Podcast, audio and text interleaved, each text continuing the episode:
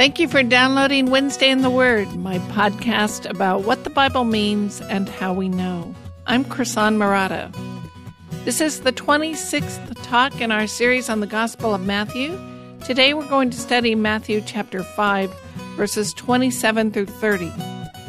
The lecture notes for today's talk are on the link below this podcast, and you can also find them by going directly to wednesdayintheword.com slash Matthew 26. And while you're there, you can find all the previous episodes in this series on WednesdayInTheWord.com.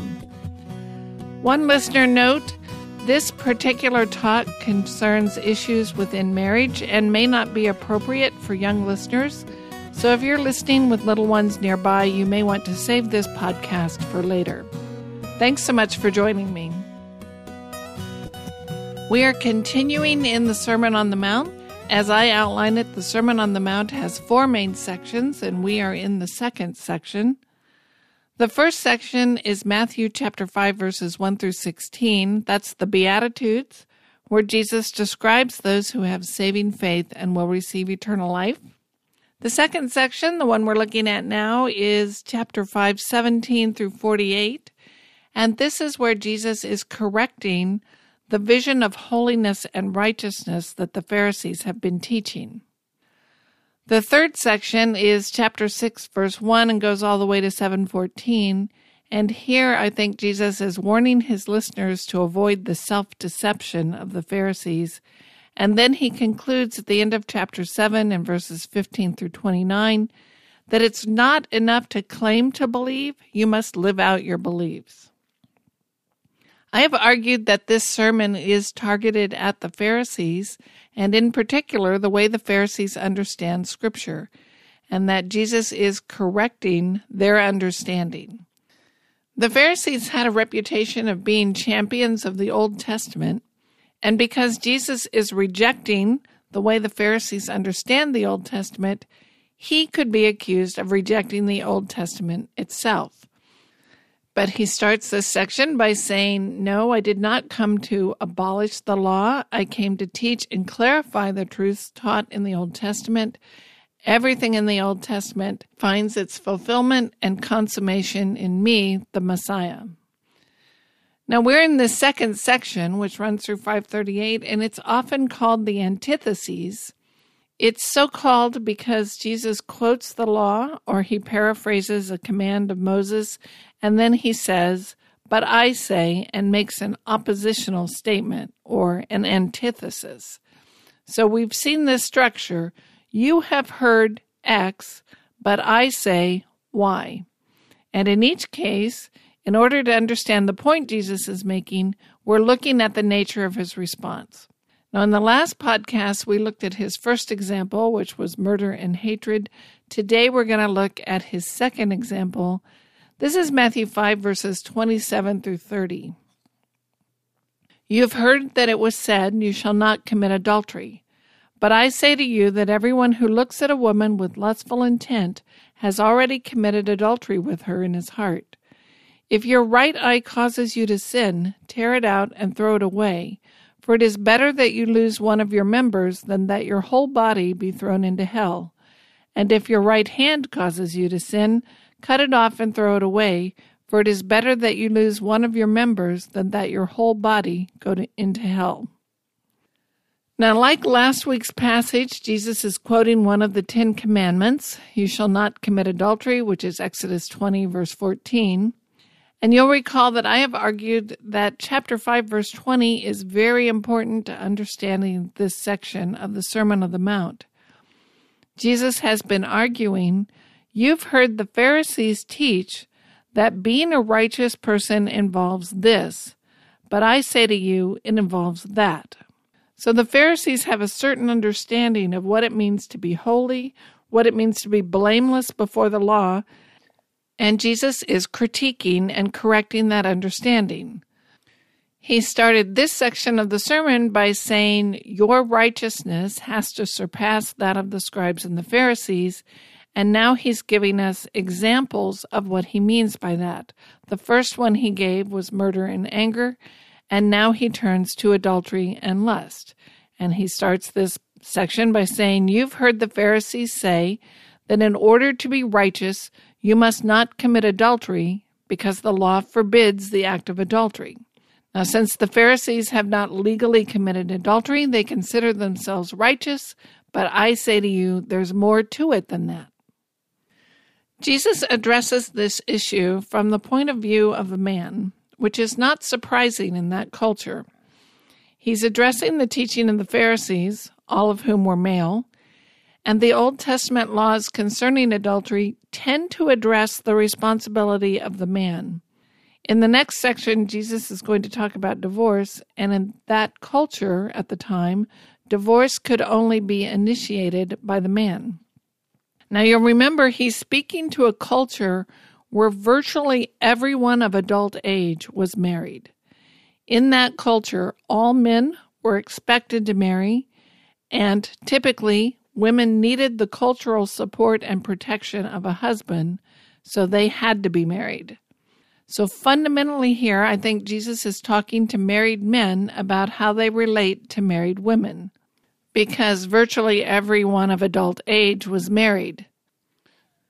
For a man to commit adultery is to violate two marriages.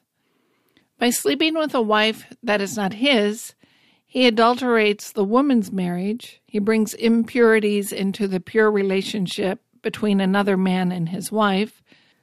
This idea of impurities or adulterating the marriage in many cultures, even today, is tied to the idea that the woman might get pregnant. You're probably aware that throughout history, many, many cultures have had double standards for men and women.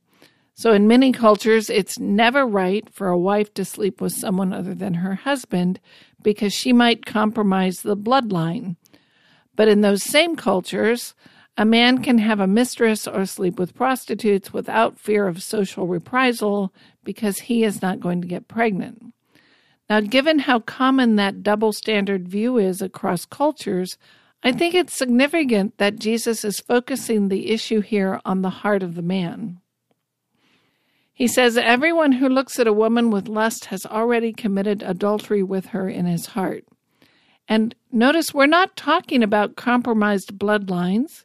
We're not even talking about undesirable practical consequences like unplanned pregnancies, broken relationships, and so forth. In fact, Jesus makes it clear we're not talking about any overt socially undesirable action at all. We're talking about something going on inside the man's heart, unknown to any other person other than himself and God. Now, Jesus is speaking to the kind of self righteousness a man could gain from never having committed the act of adultery under the law.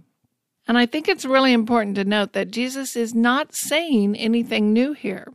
Sometimes scholars understand Jesus to be adding to or correcting the Old Testament law in these, but I say to you statements. They say that the Ten Commandments, the Old Testament law, dealt primarily with outward behavior, and now Jesus is adding something new. He's saying there's something more important. There's this aspect of what's happening on the inside. But I would argue that Jesus is not correcting the law or the Ten Commandments, rather, he's relying on them. You'll notice the seventh commandment is, You shall not commit adultery, but the tenth commandment is, You shall not covet. Exodus 20:17 says, "You shall not covet your neighbor's house, you shall not covet your neighbor's wife, or his male servant, or his female servant, or his ox, or his donkey, or anything that is your neighbor's." Now, taking the Ten Commandments as a whole, a lot of scholars agree that Jesus is not adding some new emphasis to the law that wasn't already there, because this tenth commandment already emphasizes the importance of your inward heart attitude. It's not just what you do on the outside, what you're thinking and feeling and wishing and desiring on the inside also matters. Paul reflects on this idea in Romans 7. I'm going to start in Romans 7 7. What then shall we say? That the law is sin? By no means. Yet if it had not been for the law, I would not have known sin. For I would not have known what it is to covet if the law had not said, You shall not covet. But sin, seizing an opportunity through the commandment, produced in me all kinds of covetousness. For apart from the law, sin lies dead. I was once alive apart from the law, but when the commandment came, sin came alive and I died. The very commandment that promised life proved to be death to me. For sin, seizing an opportunity through the commandment, deceived me and through it killed me. So then, the law is holy and the commandment is holy and righteous and good. Now, there's a lot we could talk about in that passage, but for our purposes today, I want to focus on the fact that Paul is saying it was the 10th commandment that made his own sin clear to him. Prior to his conversion to Christianity, Paul was a devout Pharisee. As a devout Pharisee, I think we could safely say that Paul never committed the act of adultery. As a Pharisee, the seventh commandment would not have troubled him. He could go through and say, check, kept that one, kept that one, kept that one. But then you get to the tenth commandment, the one that focuses on the state of your heart and mind, and that one strikes him to the core. And in trying to understand the tenth commandment, Paul discovered that he was in fact sinful. As a Pharisee, he thought himself holy and blameless before the law, but now he comes to this tenth commandment and he realizes he's in trouble. The first nine commandments can be obeyed outwardly, but the tenth commandment is very clearly an internal matter. Coveting is something we do on the inside. Coveting is loving what you don't have, greedily wanting what is not yours, and resenting people who have more than you do. And you can be very outwardly religious and still inwardly coveting and longing for things that belong to another person that you have no right to claim. And Paul says this law about coveting finally made clear to him who he was on the inside. He began to see things that had been there the whole time, but he had never acknowledged. And it was the law about coveting that made this clear to him as it had never been before. Now, notice, Paul is not describing the kind of rebellion that children do when they deliberately cross a line their parents say don't cross. Paul is describing a kind of problem or rebellion of a child who sincerely wants to be obedient but finds out he doesn't have what it takes. Now, my basic point here is that Jesus is not adding to the Old Testament. As Paul discovered, Jesus is bringing out the implications of what was already there. So let's talk about what does it mean to look at a woman with lustful intent. To answer that, let's go back to the 10th commandment. This is Exodus 20:17. You shall not covet your neighbor's house. You shall not covet your neighbor's wife, or his male servant, or his female servant, or his ox, or his donkey, or anything that is your neighbor's. So let's start with a distinction between desire and coveting. The tenth commandment says we are not to lust after our neighbor's house. If my neighbor has a nice house, there's nothing wrong, there's nothing evil with expressing a simple desire. Wow, that's a great house. I'd love to have one like it. It's not wrong to admire or appreciate what someone else has, to look at it with a sense of admiration and appreciation of, wow, that's a great thing you've got. Now, in my example, God has decreed that my neighbor gets that house and not me. What if I rebel against God's plan in my mind? What if I resent the boundaries God has given me? Maybe I don't act on that resentment. I don't go over and kill my neighbor and steal his house. But inside, I resent him for having what I do not. I nurse a grudge against him and anger against God, and I resist submitting to the plan that God has for me. That's coveting. It's not just the fact that I desire a nice house, it's my insistence that I will not be content before God without it. So to covet or to lust after something is to cling in my mind to that which God has forbidden me. Now, this gets even more powerful when we talk about lusting after someone else's spouse, which the 10th commandment also forbids. There's nothing evil about sexual desire, there's nothing inherently wrong with it. God made us sexual beings we can't help noticing that another person is attractive. We might even appreciate that a sexual relationship with that person might be nice. That's the way God designed us. But if that man is not my husband, God has decreed that he and I should be nothing more than friends. It's wrong to indulge in and encourage feelings and desires that would only be appropriate if he were my husband. It's not just that such a relationship is not meant to be, God has forbidden me such a relationship. It is the refusal to live within the will of God that is the problem. God has forbidden sexual relationships outside of marriage, and yet, if I pursue them in my mind, that is coveting. That is wrong. God has given me one man to love and cherish, and I am trying in my mind to pursue another instead. That's what I understand the 10th commandment to mean when it forbids lusting after your neighbor's wife. To covet or to lust after something is to cling in my mind to that which God has forbidden me. And I think Jesus means exactly the same thing here in Matthew 5. Let's go back to Matthew 5 27 and 28. You have heard that it was said, You shall not commit adultery. But I say to you that everyone who looks at a woman with lustful intent has already committed adultery with her in his heart. Looking at a woman with lustful intent is to commit in our hearts the adultery that God has forbidden with the real person. Because sexuality is such a powerful phenomenon involving both our body and our minds, our imaginations can take us very far into having that imaginary encounter. And Jesus is saying, You Pharisees consider yourself righteous because you've refrained from committing the act of adultery. But righteousness requires more than outward obedience. Righteousness requires an inward submission to the will of God.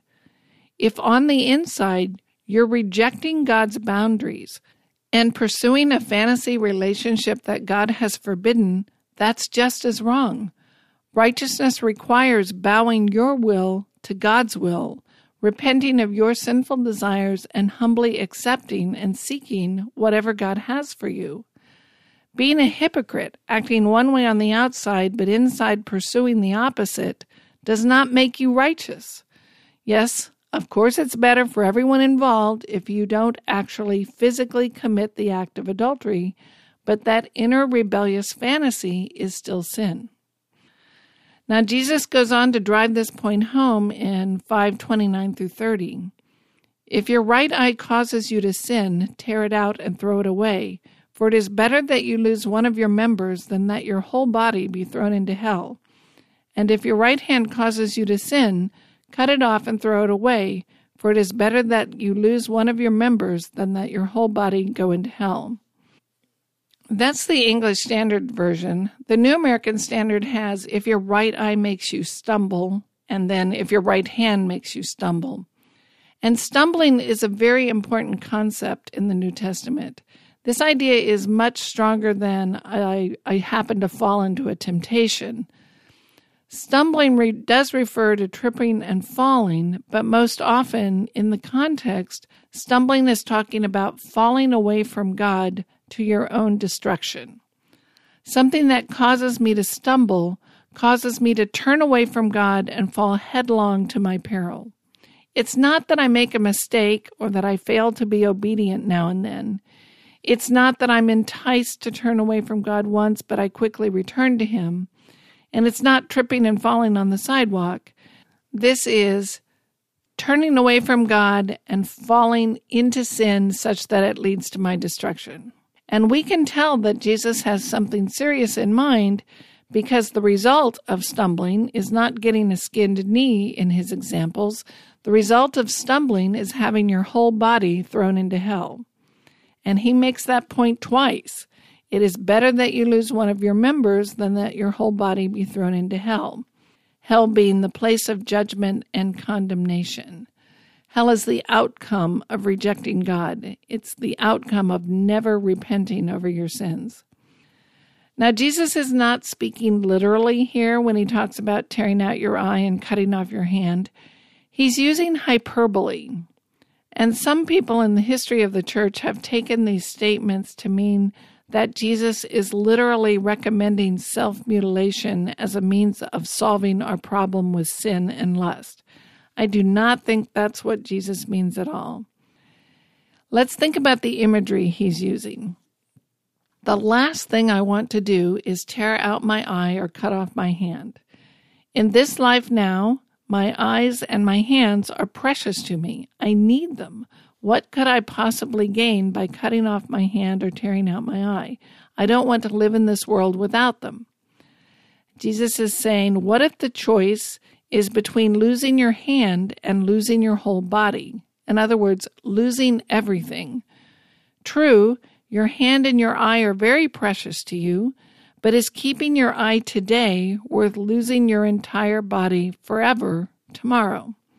That's the nature of the choice he's describing. Literally, tearing out my eye or cutting off my hand is not going to solve anything. He's speaking metaphorically. He's making a comparison to make a point. Which is worse, losing your eye now or losing eternal life? Losing your hand now or losing your soul? And he expects you to say, of course, it's better to lose an eye or a hand now. And the point he's making is in the same way, it is better to submit to God's plan for me in this life than to forfeit my soul to eternal destruction. What is foregoing some sexual gratification now compared to eternal judgment? There's no comparison. In this life, we're all going to be confronted every day with circumstances and situations that test how much we want to follow God. Every single day, we're going to face situations which tempt us to step over the boundaries that God has put in our lives.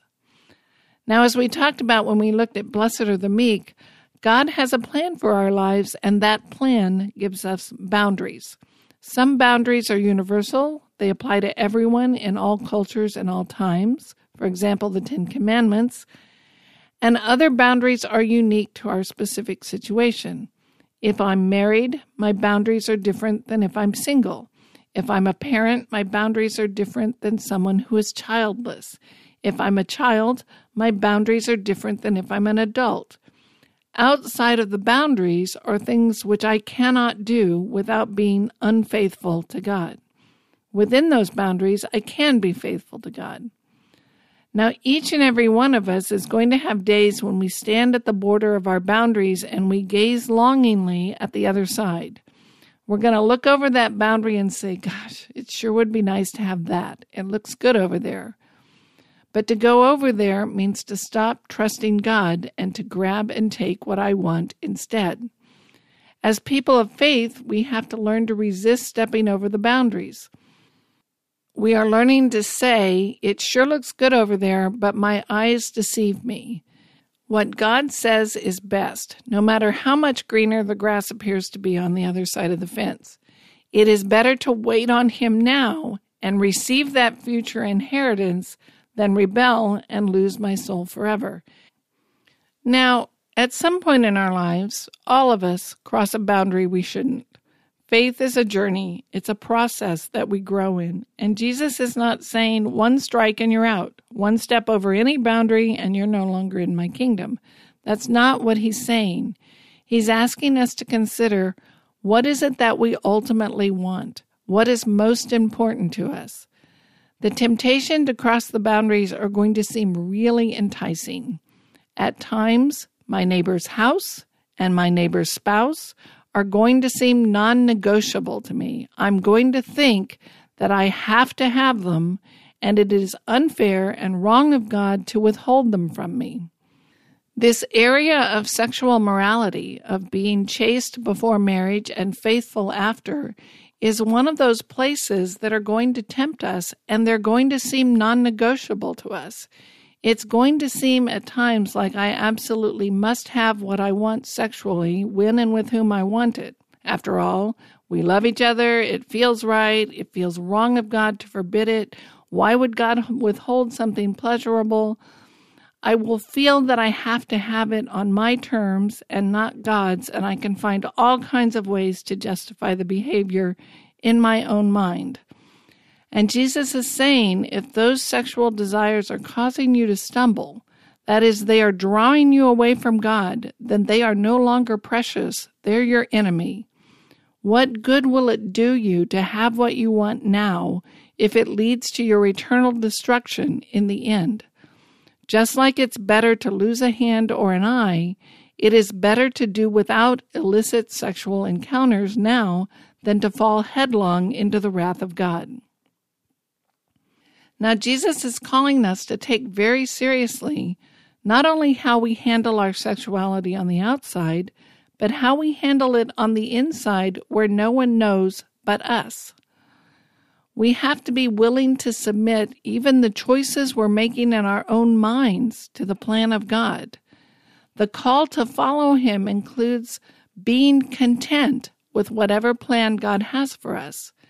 We have to come to the place where we can say, following God means more to me than having a sexual fling now, real or imagined. In that sense, your righteousness has to surpass the Pharisees. They've taught you that you are righteous if you refrain from physically committing the act of adultery, but the issue goes much deeper. You are righteous if you are truly content with the boundaries God has put on your sexuality, not just in your outward actions, but also in your mind. I don't think many people would argue with the fact that most modern cultures have abandoned God's view of sexuality. Modern American culture is profoundly lost. By and large, we have ceased listening to what God has to say about sexuality. And sooner or later, if we're following God, we're going to have to choose between what our culture says about sexuality and what God says. The ultimate challenge behind what Jesus is saying is do you want to follow God's way or not? The real moral issue behind adultery and lust is how we relate to God. The fundamental choice each and every one of us must make is will I live in truth or not? Will I listen to what God has to say about sexuality? And will I seek to live by what He says is right? Will I seek the truth about God, about ourselves and our neighbors, and will I try to live like it or not? If I want to live in truth, then God has something to say about sexuality. He created it. It's a powerful force and a wonderful gift. And it's one of those places where we must confront the question Am I willing to learn the truth and live it or not? If sexual gratification on my terms is so important to me that I turn from God and live a lie, then I am lost. I really don't know how to understand Jesus in this section any other way. He says, If I will not turn away from anything that takes me away from God, the alternative is the whole body being thrown into hell. Now, I'm not saying that external behavior is irrelevant. It is better that I refuse to act on my sinful desires for everyone involved. It's better to hate in my own heart where no one sees than commit murder, and it's better to lust in my own heart where no one sees than to actually break up a marriage. External behavior matters, but it's not the only thing that matters. Jesus is saying there's a fundamental choice behind righteousness that each of us must make, and that choice matters a great deal. And fundamentally, that choice is Am I willing to follow God? Am I willing to listen to what he says is true and right and seek to live in light of that truth? So I would paraphrase this section like this When the Pharisees talk about what it means to be a righteous person, you have heard them say that you shall not commit the act of adultery. They say this as if righteousness consists only of not legally or physically committing adultery. But I'm telling you that if you've imagined committing adultery with another man's wife and resent the sexual boundaries God has placed on you, then you're an adulterer. If you understand what I'm saying, be more concerned with submitting to God's will for you than with seeking sexual gratification outside of God's will. It is better to follow God, even if it means going through this life without something precious, than to face eternal destruction. Now, what does Jesus want us to take away from this passage? At least one thing is to take the 10th commandment seriously. Coveting is lusting after something that God has forbidden me. Coveting is not about external behavior. Real adultery hurts other people, murder hurts other people, robbery hurts other people, but coveting is an offense against God. It is a refusal to live in truth, to accept God's right to put boundaries on our lives. Jesus wants us to see that morality is not just about external behavior and bad consequences. It also involves a willingness to accept God's boundaries. And the fundamental issue is do I accept God's right to put wise boundaries on my life? Do I humbly bow to Him inside where it counts? Now, just to be clear, none of us are perfectly, courageously, and consistently obedient especially in the area of sexuality. The problem is not that we find these sins in ourselves, because we will find them. The question is when we find these sins in ourselves, how do we respond? Do we grieve over those sins? Do we throw ourselves on the mercy of God and ask His forgiveness and beg Him to take the sin and guilt away? Or do we justify our sin, explain it as acceptable, or even worse, defiantly claim our actions are without fault and we don't care what God says about sexuality anyway. The real issue is are we willing to be corrected? Are we willing to turn from our ways and strive to see life the way God sees it? Are we willing to try to change and seek change? Now, ultimately, none of us can free ourselves from any particular sin. God promises to free us, but it can take a lifetime. You may not be able to change your sexual desires, but at some deep level, you have to want to change. I don't know of any promise in Scripture that says we're going to have an easy road when it comes to sexuality, or anything else for that matter. I don't know of any promise that says if you come to faith in Jesus, all biblically inappropriate desires are going to vanish overnight or even in your lifetime. What am I to do when I'm in the middle of temptation and I want to throw up my hands and say, But I can't change? And I know many genuine believers who are in exactly that spot where they take an honest look and say, I can't change this about myself. And there's a sense in which I agree. None of us can remove the sin in our lives. That's why we need a Savior. Whether the sin involves sexuality, lust, greed, pride, selfishness, arrogance, whatever, none of us can change it by ourselves. We need the blood of Christ, the grace of God, and the work of the Holy Spirit. God's timeline is God's timeline. If He wants me to face a particular struggle for 10 days or 10 years or the rest of my life, then I must face it. Sometimes when we say, I can't change, what we're really saying is, I don't want to change. And that's a problem because the bottom line is we have to want to want to change. We have to start with at least the acknowledgement that God is right and I am not handling things the way I should. There may be many failures along the way, but I have to see them as failures. I shouldn't have been there. I should have walked away. I shouldn't have done that. And the struggle to walk away is not saying, I don't want to stop. It's saying, I want to stop, but I keep messing up. That's where we go back to Romans 7. Paul argues that very problem in Romans 7. The thing that I want to do is not what I'm doing, and the thing that I'm doing is not what I want to do. Wretched sinner that I am, who's going to save me from this wretched trap? And his answer is thanks be to God because Jesus will save me. Ultimately, in His way and in His timing.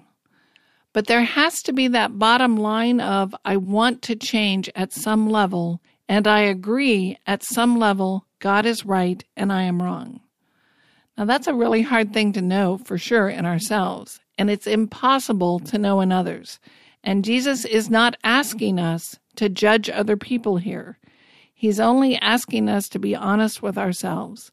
When I try to sort out any temptation for myself, I always come back to what does the Bible have to say about this situation, and am I willing to face into it?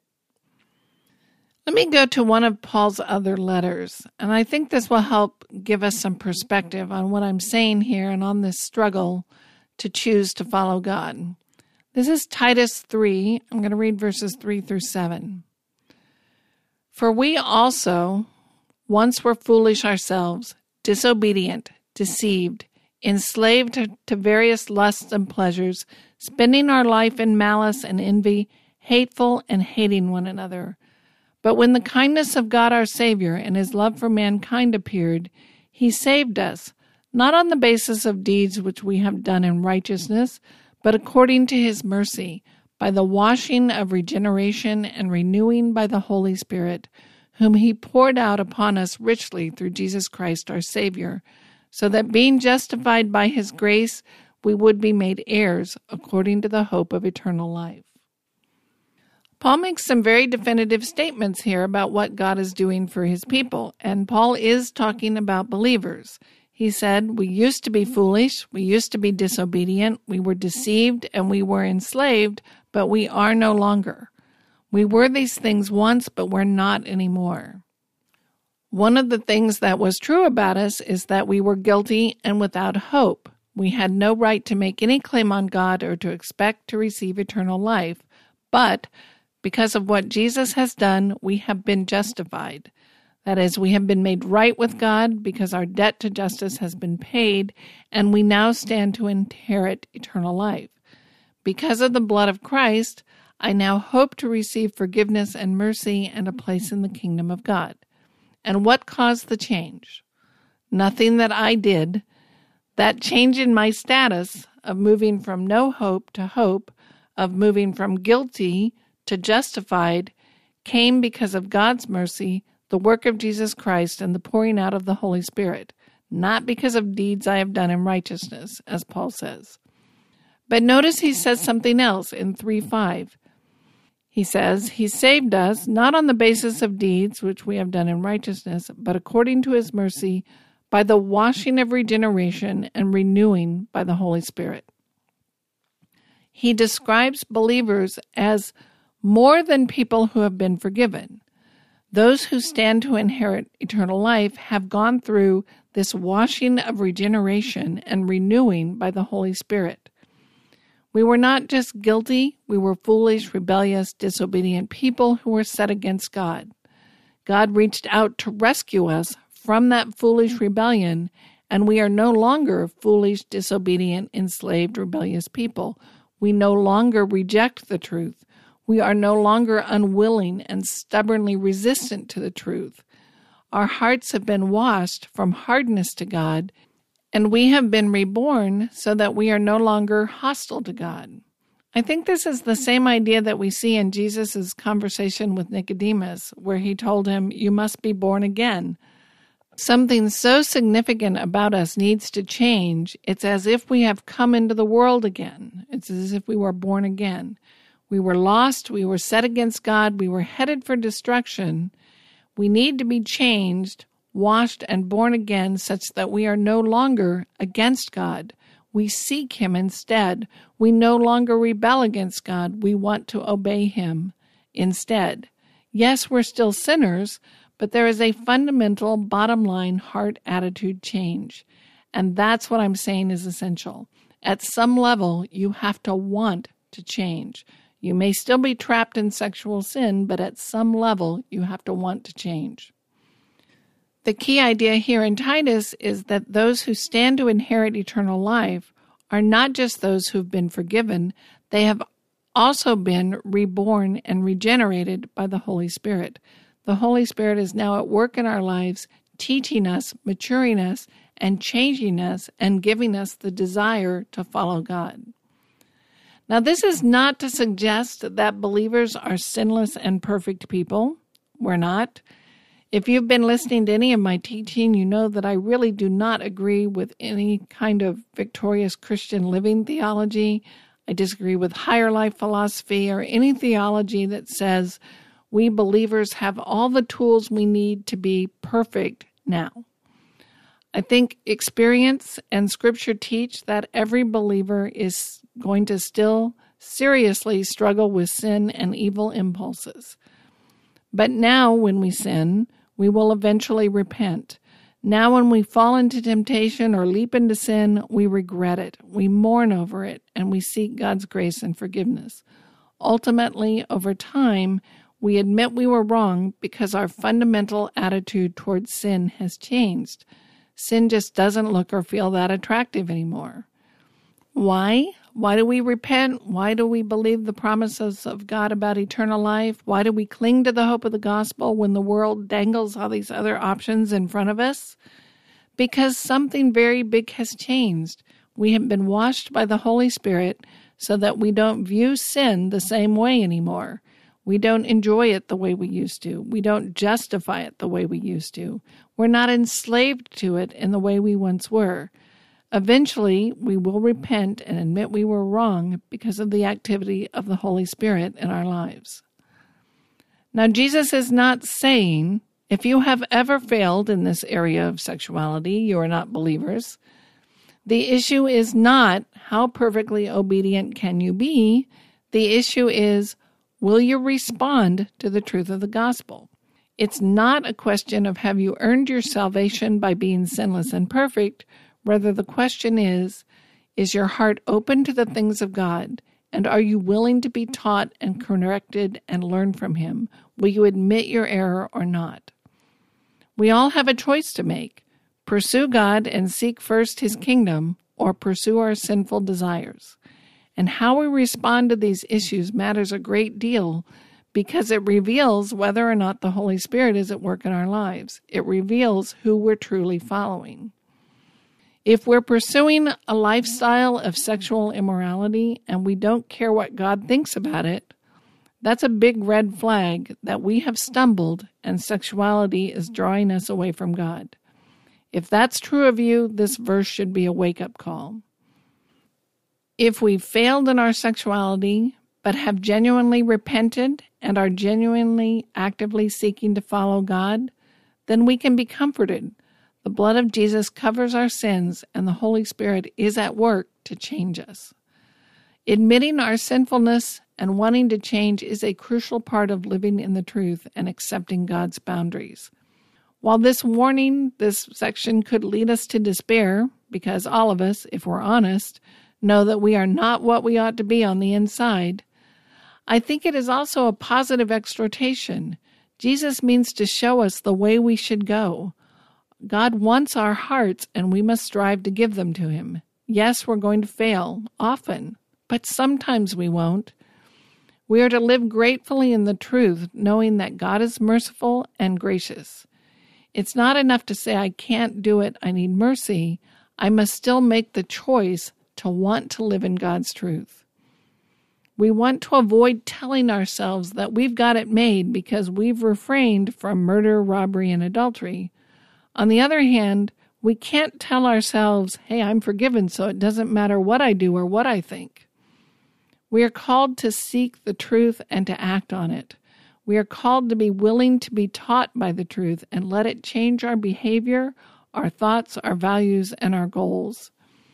God is good and He calls us to follow Him in goodness.